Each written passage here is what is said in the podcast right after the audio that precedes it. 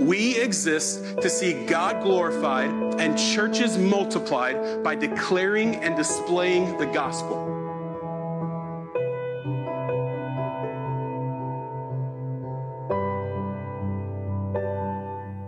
Ecclesiastes chapter eight, verses one to seventeen. Please turn to Ecclesiastes chapter eight, verses one to seventeen. Again, that's Ecclesiastes chapter eight, verses one to seventeen. Who is like the wise, and who knows the interpretation of a thing? A man's wisdom makes his face shine, and the hardness of his face is changed. I say, keep the king's command, because of God's oath to him. Be not hasty to go from his presence. Do not take your stand in an evil cause, for he does whatever he pleases. For the word of the king is supreme, and who may say to him, what are you doing? Whoever keeps a command will know no evil thing, and the wise heart will know the proper time and the just way. For there is a time and a way for everything, although man's trouble lies heavy on him. For he does not know what is to be, for who can tell him how it will be? No man has power to retain the spirit, or power over the day of death. There is no discharge from war, nor will wickedness deliver those who are given to it. All this I observed while applying my heart to all that is done under the sun, when man had power over man to his hurt. Then I saw the wicked buried. They used to go in and out of the holy place and were praised in the city where they had done such things. This also is vanity, because the sentence against an evil deed is not executed speedily. The heart of the children of man is fully set to do evil. Though a sinner does evil a hundred times and prolongs his life, yet I know that it will be well with those who fear God, because they fear before him. But it will not be well with the wicked, neither will he prolong his days like a shadow, because he does not fear before God. There is a vanity that takes place on earth, that there are righteous people to whom it happens according to the deeds of the wicked, and there are wicked people to whom it happens according to the deeds of the righteous. I said that this also is vanity, and I commend joy, for man has nothing better under the sun but to eat and drink and be joyful, for this will go with him in his toil through the days of his life that God has given him under the sun. When I applied my heart to know wisdom and to see the bus- business that is done on earth, how neither day nor night do one's eyes see sleep, then I saw all the work of God, that man cannot find out the work that is done under the sun. However much man may toil in seeking, he will not find it out. Even though a wise man claims to know, he cannot find it out.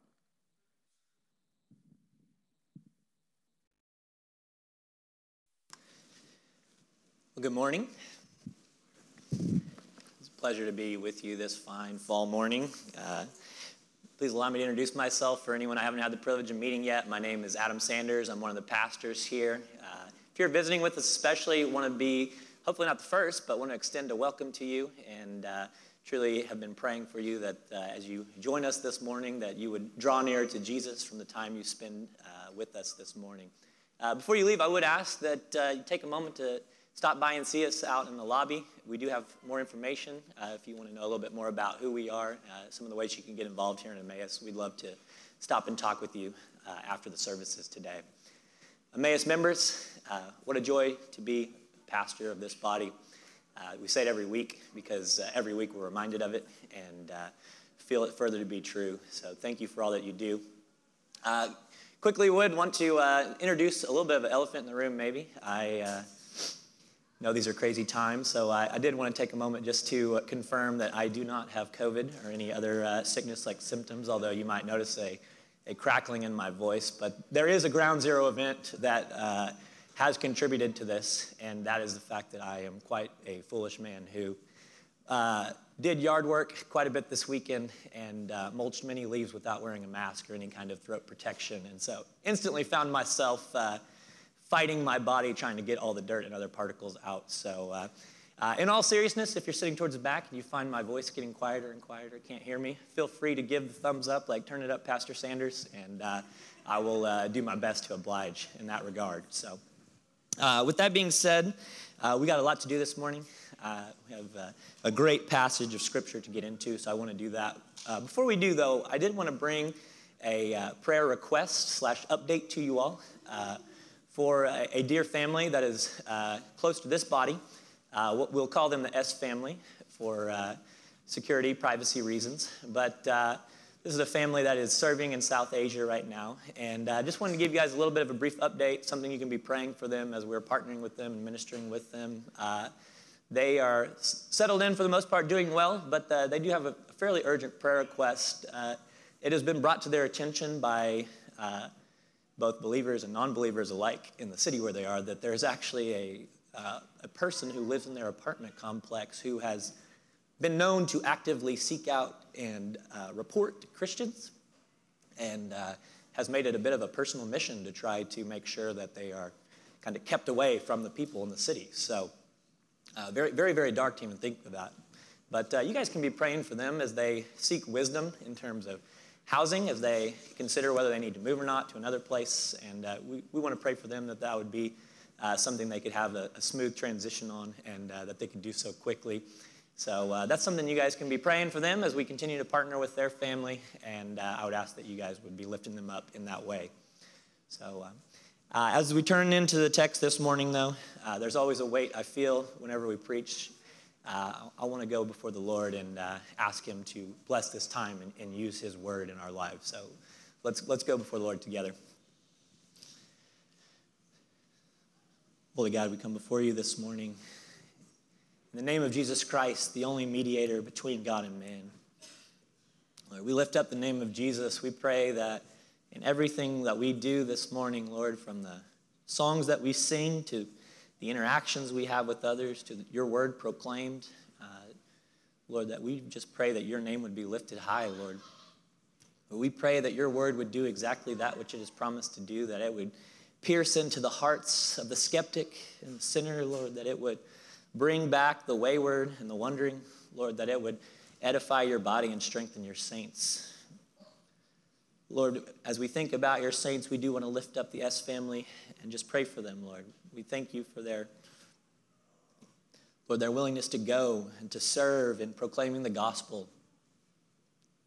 And Lord, as we consider they find themselves in a very dark place, where many of the spiritual powers of dominion and authority have reigned for many, many years, Lord, we pray that the gospel would go forward, Lord. We pray even now for their neighbor, Lord. We ask that, Lord, you would do a supernatural work in this person's life. Lord, we pray that your judgment would come upon them. Lord, they would feel the weight of their sin. They would turn to Christ. Lord, we pray that in the meantime, Lord, that you would give wisdom to our to our dear brothers and sisters, Lord, that you would give them wisdom to know what to do. You would not discourage them, Lord, as they have already met opposition, Lord, but you would strengthen within them a resolve uh, of even more clarity, the desperate need of the gospel in this place. And Lord, it would, rather than cause them to cower back in fear, Lord, it would cause them to uh, have a renewed sense of the magnitude of your gospel and its need for the people of all nations. And I pray that you would give them a, a stony resolve to proclaim it boldly and joyfully with wisdom and truth, Lord. Be with us as we come into this text today. Lord, edify your saints, bring the lost near, and glorify your name. In your name I pray, amen. Our first verse here, I want to read again, who is like the wise and who knows the interpretation of a thing? A man's wisdom makes his face shine and the hardness of his face is changed. See, this morning, friends, this preamble serves as a compass of sorts for us as we begin to make our way through the passage this morning. There are few virtues throughout Scripture that are held in higher esteem than that of wisdom. We see wisdom has the ability to take the wayward, walking towards the path of destruction and place their feet on a firm foundation. Wisdom has the ability to cause the, the cynic and the crass to begin to see the world with childlike wonder yet again. Wisdom can make the scoffer become a worshiper of God. And friends, we know that wisdom is not merely a, a learnedness in the study of books, but wisdom characteristically is marked by a fear of God. Wisdom is given to those who know the word of God and do what it says. Those who can see the truth in the world full of error. Friends, this is particularly an interesting concept for us as we enter into our passage today, for we see that in this world under the sun, as we continue our study through the book of Ecclesiastes, we see that there are a number of paradoxes that await those who are following after God in this world under the sun.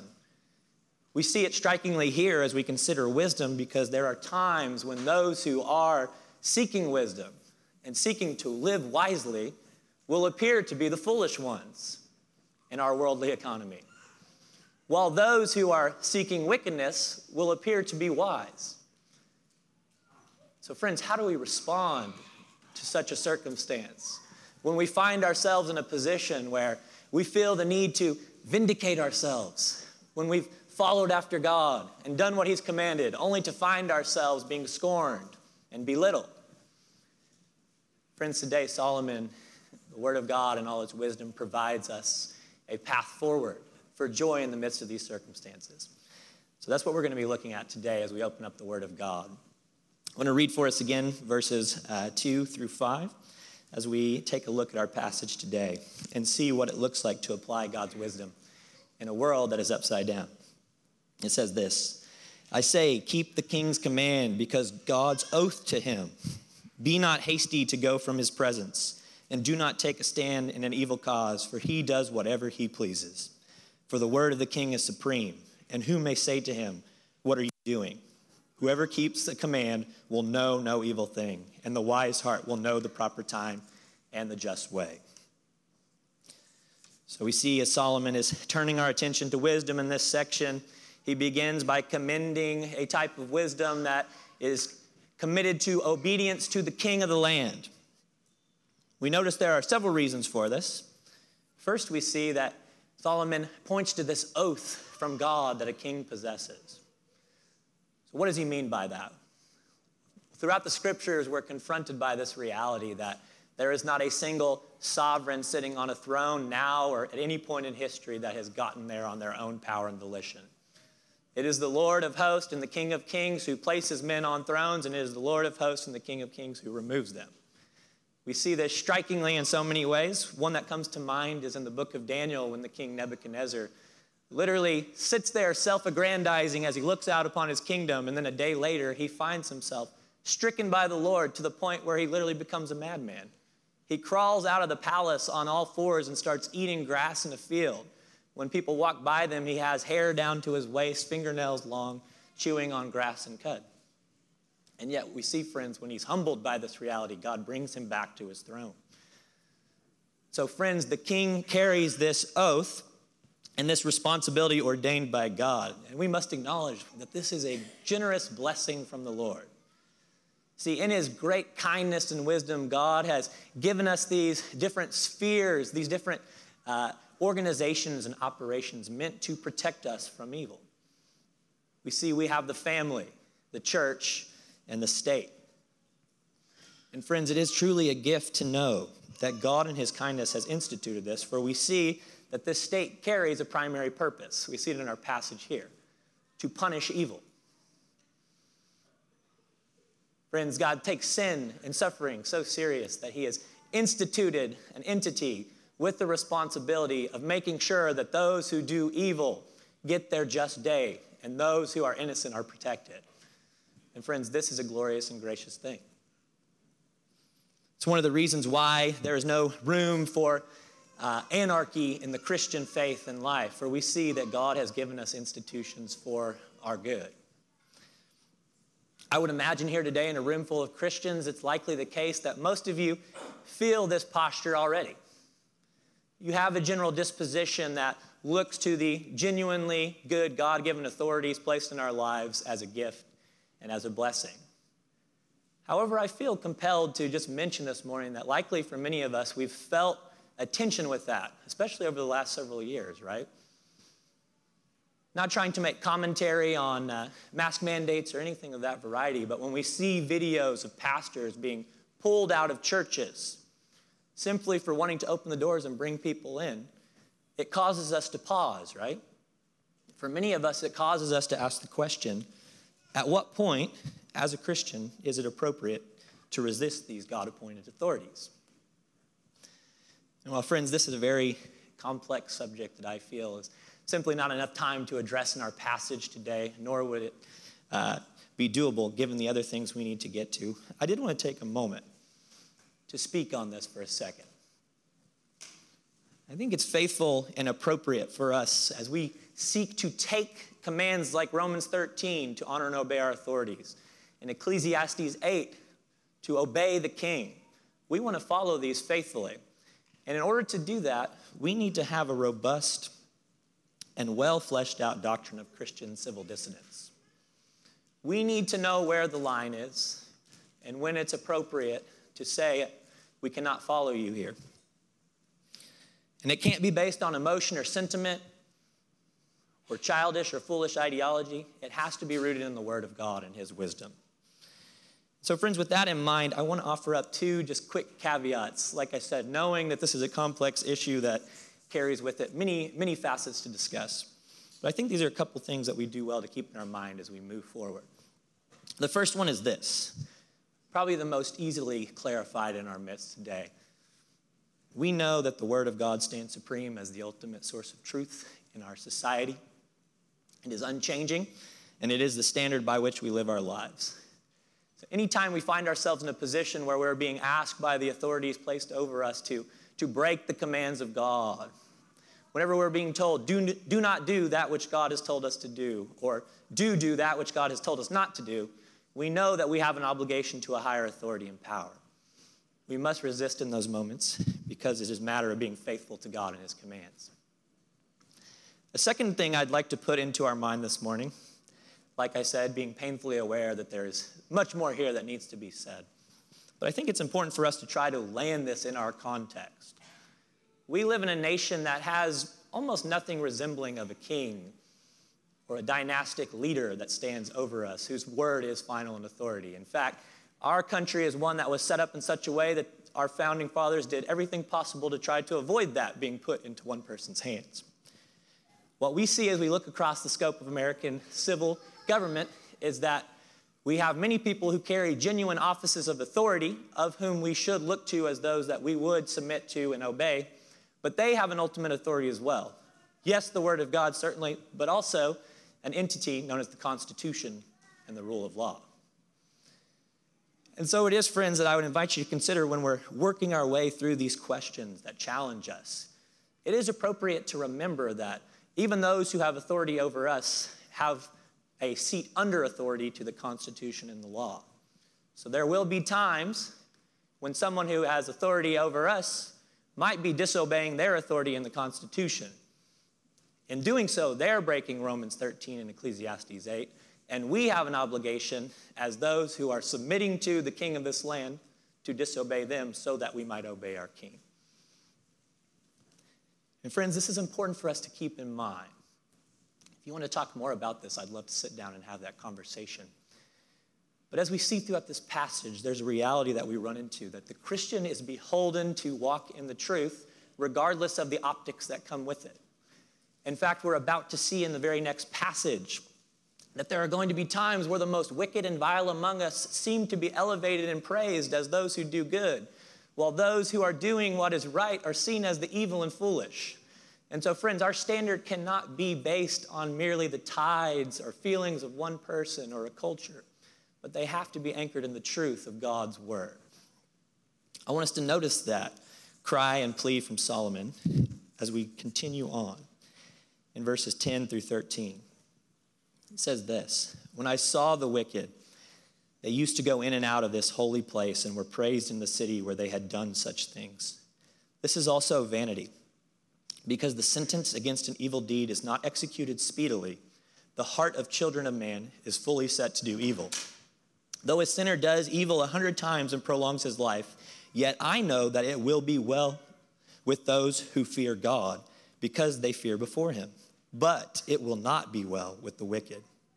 Neither will he prolong his days like a shadow, because he does not fear before God. Friends, this is a, a painful reality. Throughout the book of Ecclesiastes, we've seen this word hevel, or uh, vanity, used oftentimes. In this regard, we have sought as a pastoral team to consistently interpret this as uh, something more like the word fleeting. So this is a reality that is temporary. It points to the temporariness of things. And friends, this is one of those painful temporary realities we see. There are few things more painful than when we see legitimate organizations and institutions like the family, the state, and the church that are meant to uphold good, punish evil, and direct our hearts in wisdom. And yet when we see those institutions become the very things that praise evil, it causes us to panic. Rightfully so, it causes us to stop and pause and feel the weight of it.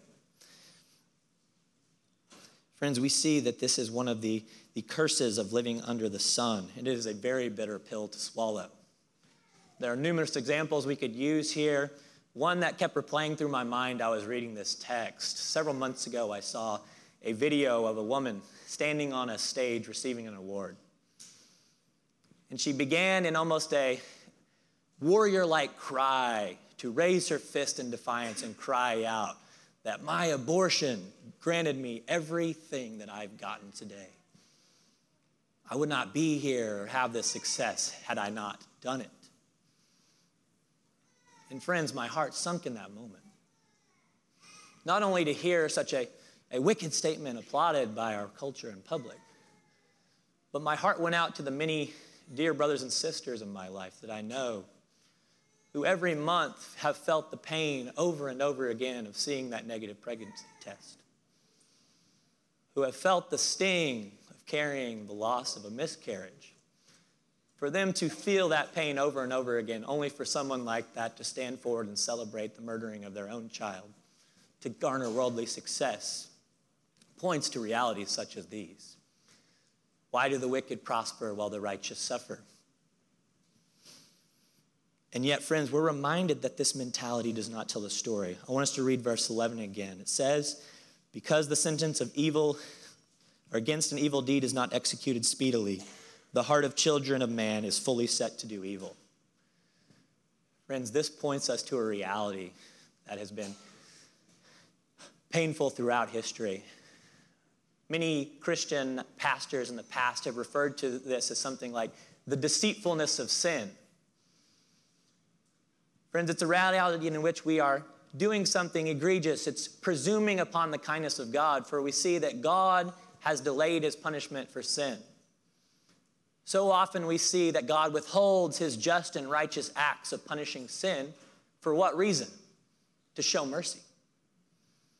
God does not come down as hard as he can, the immediate moment he could, because he wants to show grace. And yet, friends, what a wicked place to be in when we, as creatures under the sun, see this as a license to sin. Friends, the psalmist refers to this as a fool. It says, the fool says in his heart, there is no God. He's not speaking purely of a mental atheism, but he's saying, who's going to stop me? Who's going to punish me for these wicked deeds? Friends, if we're honest, many of us today might find ourselves falling into similar snares. When we sit on the couch with a close friend and we begin to expel unkind and even venomous words about another person, then we get up and go our separate ways and we realize nothing happened. Or perhaps when we're sitting there on our phones in the quiet of a dark place and begin to look at material that is unpleasing to the Lord, sinful and, and vile. And yet we walk out and nothing happens. We can be tempted to be a fool in that moment and believe that there are no consequences for our sins. But friends, this is a dire and desperate mistake. I'm reminded of a man in history by the name of Samson. Perhaps many of you are familiar with him in the book of Judges of the Bible. Um, Samson's parents desperately prayed for a child and none would come. And yet when God finally graciously granted the desire of their hearts, they committed him to the Lord by having him take a Nazirite vow. For those of you who are unfamiliar with that term, literally what it is is a, a covenant to be used by the Lord, and with that comes certain outward symbolic uh, gestures. In this case, there are three that might seem a little strange to us, but one is that you don't drink wine, one is that you never touch the body of a dead thing, and the other one is that no razor ever comes upon your body. And we see that God in his kindness granted Samson this incredible strength, a strength that is supernatural and goes beyond uh, what we could imagine, something like what we would see in a modern superhero. And yet what we see in the life of Samson is he is a textbook example of the world's worst Nazirite that ever existed. Samson in his strength quickly became a, a force that other enemies of Israel began to fear because of his immense strength. And yet we see that this man showed very little faith towards the Lord. He found himself drinking alcohol. On one occasion, when fighting the Philistines, of all things he could have done, he decides to grab a donkey's jawbone. The more I think about that, the more I'm like, what purpose did that serve? Other than to defy his Nazirite vow, right? Touching a dead jawbone. And we also see he carried an intense love for promiscuous Gentile women as well. Probably the part of the story that most of you remember, maybe there's a woman named Delilah who is a citizen of the Philistines, one of Israel's enemies at that time. And the sequence occurs in the story where we see that Delilah begins to entice Samson to give up the secret of his strength. Samson, tell me the secret of your strength. And we see that he goes through this several times. Each time he tells a lie, though. He says something like, oh, you have to braid my hair. And yet every night when he does this, he wakes up to the sound of the Philistine army rushing into his room, only to break out, fight them, and defeat them. And yet we see after this continues over and over again, finally Samson relents, and he says, the Lord God has granted me strength through my hair. If you cut it, it will go away. And that night, Delilah shaves his head. The Philistine army rushes in. Samson finds that his strength is gone, and he's carried away. Ultimately, we see God uses this for his glory and redeems the circumstance, although Samson pays dearly. In fact, he will lose his eyesight and eventually his life for this. And friends, I must confess to you, as a young man hearing this story, and even through most of my adult life, I always just listened to that story and thought, you know, Samson's kind of a dummy. Couldn't put two and two together that Delilah was the one doing it every night, right? He wasn't a very smart guy. But friends, I would submit to you, that's not at all what's going on there. Samson's folly is not that he was too stupid to read the room and understand that Delilah was out to get him. But his folly is he had grown to believe that there were no consequences to his actions. It wasn't that he didn't understand she was going to cut his hair that night, as he believed there would be no punishment if she did. He believed in his heart that there is no consequence for sin, and he paid dearly for it. Friends, I would not be doing my job if I didn't ask you to consider today, are there any areas in your life where you've grown like Samson? Where you've deceived yourself into believing that there are no consequences for sin? You've allowed yourself to be hardened to this reality. Sure, there was guilt associated with it. Maybe there still is. And yet, somewhere deep inside your heart, you believe, nothing's going to happen to me. It's not that big of a deal. Friends, I would implore you today to be reminded of the severity of sin. Sin so egregious that Christ himself, the King of Kings and Lord of Lords, God himself, had to lay down his life to pay for it. Friends, I would implore you, if you're a Christian today, you remember that you are delivered from the domain of darkness. You are no longer a slave to that which you hate, but you are free to walk in light of the gospel of Jesus Christ. Very plainly, we have this reality before us, so act like it. Live as those who are free men and women. If you're here today and you don't know Christ, I would invite you to consider this. The scriptures are clear that man is inherently rebellious towards the living God who created all things. His standard is perfect, and in this moment you are walking in rebellion against him in high treason. If that's you here today, don't, do not be deceived by the deceitfulness of sin. Do not think in your heart, well, nothing bad has happened yet, so nothing bad will happen. But fall upon the mercy of God and trust in Christ as your substitute and redeemer. It's God's kindness that you have not received your punishment for walking in disobedience to him. Don't presume upon it. The late, great R C Sproul has such a powerful example of this. I don't have time to go through it. But he speaks of a, a teacher who graciously extended the deadline on a paper and how the students began to take advantage of that until one day the teacher finally said, you all get zeros because it's late. Friends, the day is coming when Christ will rightly judge the deeds of both the wicked and the righteous. So call upon him today and find his mercy. Friends, we noticed that even in the midst of such a, a painful reality of the wicked prospering, that there is a day of vindication that's going to come. But the question for us today is, how do we respond here and now? What does it look like to be faithful as we grapple with the maddening reality that sometimes up is called down and down is called up? Well, Solomon, in his wisdom, God in his kindness has given us his word to address that this morning. Let's read that together in verses fourteen through seventeen. It says this: "There is a vanity that takes place on earth, that there are righteous people to whom it happens according to the deeds of the wicked. And there are wicked people to whom it happens according to the deeds of the righteous. I said that this is also vanity. And I commend joy for man, has nothing better under the sun, but to eat and drink and be joyful. For this will go with him to his toil through the days of life that God has given him under the sun. And when I applied my heart to know wisdom and to see the business that is done on earth, how neither day nor night do one's eyes see sleep, then I saw all the work of God, that man cannot find out the work that is done under the sun. However much man may toil in seeking it, he will not find it out. Even though a wise man claims to know, he cannot find it out." So again, we're reminded of this painful proposition that it is very likely, and even happens frequently, that those who are wicked may live in light of our current economy as those who are blessed and prosperous, while those who are seeking righteousness may come across as the fool. So how do we respond to this? Friends, it is a painful reality, and I don't want to gloss over and minimize it. Perhaps many of us have found ourselves in these circumstances where the, the backlash and the pain of seeking to live righteously has landed like a hammer.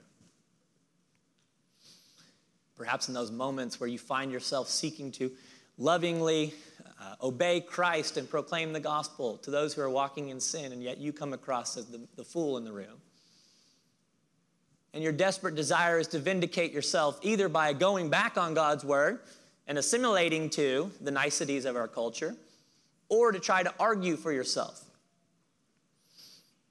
And yet, friends, we have a reminder from Christ that there's something powerful going on here. Think of Jesus' words in the gospel when he reminds us that those who receive praise for their good deeds on earth from man have received their reward in full, and yet those whose good, needs, good deeds go unnoticed by carnal men will receive their eternal reward from their heavenly Father. Friends, sometimes the suffering in silence, the willingness to do what's right even though you don't receive the proper recognition for it, and even in many cases receive nothing but scorn for, are not the whole story. Friends, there is a vindication coming, both for righteousness and wickedness. So what do we do in the meantime? I'd like to switch now into our pastoral charges as we consider the last few verses of this text, because I think the implications for this are quite clear for us and extremely powerful. Notice again, let's read verses fourteen and fifteen. It said, "There is a vanity that takes place on earth. There are righteous people to whom it happens according to the deeds of the wicked, and there are wicked people to whom it happens according to the deeds of the righteous. I said that this is also vanity, and I commend joy for a man. For man has nothing better under the sun but to eat and drink and be joyful. For this will go with him in his toil through the days of his life that God has given him under the sun." So what is Solomon saying here? Become naive and say, ah, who cares? Let it burn. Give me a drink and a steak and I'll be fine. Certainly not, right? What Solomon's bringing our attention here is something much, much better. He's calling us not to a, a willful naivety or an unwillingness to see reality as it is in front of us, but he's calling us to look pack, past the current circumstances and see truer realities that await us. He's calling us to contentment in this moment, realizing that vindication is coming. And friends, contentment is a powerful agent. The Puritan Jeremiah Burroughs described Christian contentment as the rare jewel of the Christian life. Friends, there are truly few things I can think of that are more able to equip you and arm you to resist temptation of sin, to resist despair in the face of evil, than having a robust and genuine contentment in that which God has given you. Friends, it has a way of helping us to withstand the pain and giving us a perseverance as those who recognize that anything we have tangibly in our hand right now is a gift from God, and a trust that he's going to do all that he has promised to do. Friends, think of the emotional and power that comes from having this kind of rock to stand on. As you see others reacting and washing with the waves and the tide of life, as we see the hevel of life bringing about both the joys and the sorrows, we see those who are living for the weekend. Monday through Friday might be terrible, but at least Saturday's coming, right? Imagine the joy that comes from true contentment. Imagine the testimony from a person who can look in the face of their suffering and say, the Lord is good. Friends, may we be marked by this posture. I said seeking contentment for a reason. It's not something we settle back into, right? If we simply sit ourselves back and recline and let the world come at us, contentment is not the natural posture we will receive, right? This is a spirit-wrought gift from the Lord that we must pursue by remembering promises like this, by committing to seek God at his word and say, this doesn't make sense to me right now, but I'm going to trust that all of your promises are true. I'm going to trust that you will do exactly what you said you will do. And in the meantime, I will enjoy the good things from your hand. Friends, secondly, I want to charge us uh, along this line to trust in God's sovereignty.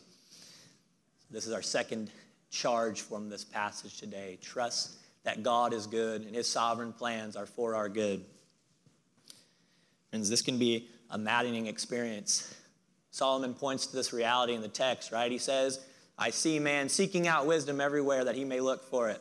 He's trying to find the rhyme or the reason. Why is all this happening? He's trying to put it all together in a way that atomically makes sense in the moment. But friends, what Solomon reminds us is that we are not God. We are finite.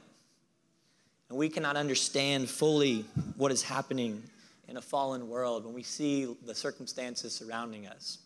And yet we have to trust that God is good and that what he's doing matters and is for our good. We have reminders of this in the book of Romans, that God is working all things together for the good of those who love him and are called according to his purposes. I told myself when I practiced this morning I wasn't going to give this analogy, but here I am going to do it. Ladies, many of you, uh, I'll throw myself in here too, not just you under the bus, love the Hallmark Christian Christmas movies for this reason. You know what I'm talking about when I say that there's the moment in every story where something happens, where the main character's intentions are misconstrued, right? They're seen to be a wicked person or bad for whatever reason, selfish, insensitive, all of these things. And it introduces the tension of the story, right? But what always happens at the end? The moment of vindication, where we find that all of their intentions were good, they were seeking to do the right thing, and they're restored together again, right? Friends, if we can trust the writers of Hallmark to vindicate the characters, how much more should we trust the Lord God of the universe that even though we do not understand his intention, this is why I was going to write that out. I remember now. How much more, though, can we trust God that he will vindicate his people? That the story he is writing will bring about our good. Friends, for many of us, we can think back to times in our life where we desperately wanted something. We sought it and prayed for it. We, we put our time and our heart and attention into drawing near to it, and yet we found that God gave us a no to it. How many of us in this room can think back now with the benefit of time and wisdom on your side and say with, with genuine reflection that God was kind to say no to you in that season?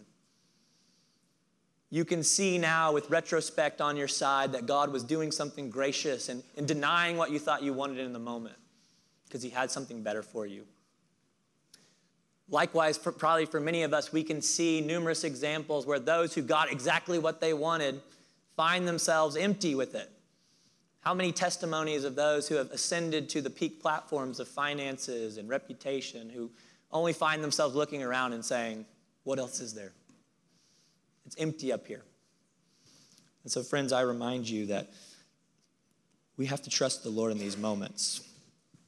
Speaking personally for myself, I know that one of the greatest trials that I've faced in my life one that I would not wish upon anybody, nor would I probably sign up to do it a second time. And yet, what I see that genuinely in his kindness, God has done many, many faithful things through. I can generally reflect back and say that I would not have met my wife, have my three beautiful children, perhaps maybe not even be pursuing the ministry, if not for God's chastisement in that season. And so I, I beg you guys to allow God's no and even God's yeses to be moments that drive us to humility, to trust in him, and to see that he is up to something good. We can fall back on that in both the good and the bad times. Finally, I want to appeal to those in the room who are currently walking in disobedience. Currently, you would admit that you do not know Christ, nor have you submitted to his word or his reign. Perhaps you might be in one of two circumstances. Maybe you have found the weight of life crushing to you, or perhaps maybe you have found that if life was a game, you'd be the winner. Things are going well. But I want to speak clearly to you today and humbly remind you that the truth of Scripture has been presented plainly before us today, that God will not be mocked. And even though this season might appear to be one of celebration and victory for you, a day of vindication is coming where the evil deeds of all those in rebellion against the Lord will be punished. We see this in the Scriptures in First Corinthians six eleven, where the Apostle Paul chastises the Corinthian church. He says, "Do you not know that the unrighteous will not inherit the kingdom of God? Do not be deceived, neither the sexually immoral, nor idolaters, nor adulterers, nor sodomites, nor thieves, nor the greedy, nor drunkards, nor revilers, nor swindlers will inherit the kingdom of God." If you're here today and you have not trusted Christ, plainly I must tell you that this is your lot. You are an enemy of the God of the universe. You will not inherit his kingdom. But friends, I want to point to the beauty of this passage that Paul continues on. He reminds this church, he says this, "And such were some of you, but you were washed, you were sanctified, you were justified in the name of the Lord Jesus Christ by the Holy Spirit of our God." Friends, this is the beauty of the gospel, is that Jesus Christ has taken his enemies and he has made them his children and his brothers. Jesus Christ has taken those who once walked in rebellion against him and has drawn them near as blessed friends. And so, friends, this can be your reality today. You can walk out of this room with a pure conscience before the Lord and a clean heart knowing that your sins have been forgiven. So I beg you today to consider Jesus. Cry out to him. Do not presume upon his kindness. Friends, he has not punished sin in this season as a mercy to you so that you might be drawn near to him. Don't wait, but come to Christ today. Let's pray.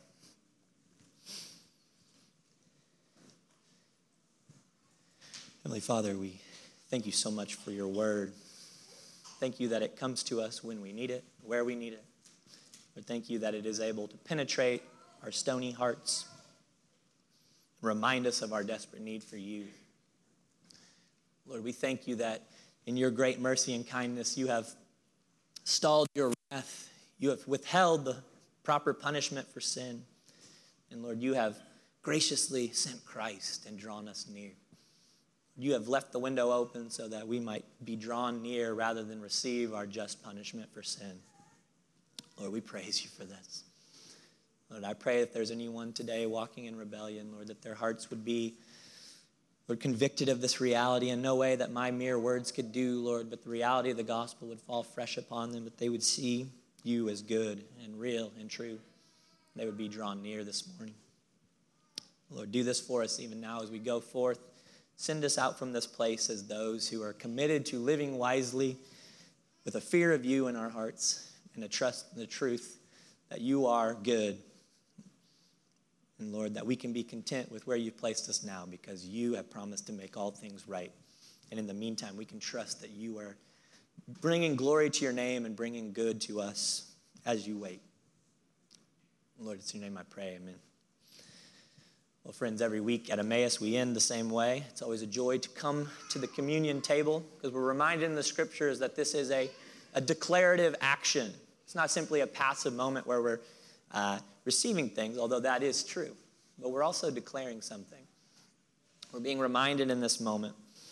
Jesus Christ is strengthening us in this moment with his blood and his body, reminding of the gospel applied in our lives.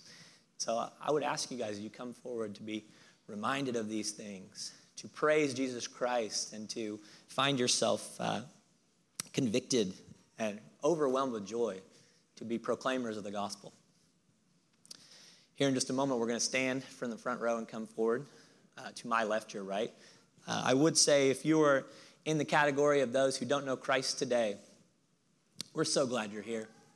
I know there have been some hard truths proclaimed. Uh, that's one of the reasons why I wanted to dress like Mister Rogers today.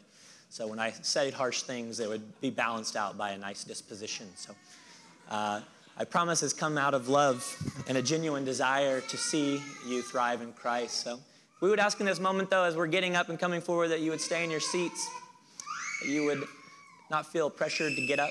We would invite you not to. We'd ask you not to. Instead, though, we would ask you to consider Christ this morning. Consider the joy that he in his kindness has withheld punishment so that he might extend grace and mercy. See, as these men and women come forward to declare this in their action of taking this meal, men and women from all walks of life, literally uh, everything from From doctors, entrepreneurs, teachers, uh, all of these in between, people from different walks of life who've been united together under this bond that Christ crucified, our Redeemer and Savior, has drawn us near into his family. So we walk together with each other. Uh, we invite you to join us. I invite you to consider asking myself. I'll be at the front and then outside here after the services to come talk to me uh, if you have any more questions about Christ. Family, I love you. Your Savior is powerful to save. Let's celebrate that as we come forward and take this meal. Thank you for listening to audio from Emmaus K C, located in Kansas City. For more information about Emmaus K C, please visit us online at w w w dot emmaus k c dot com.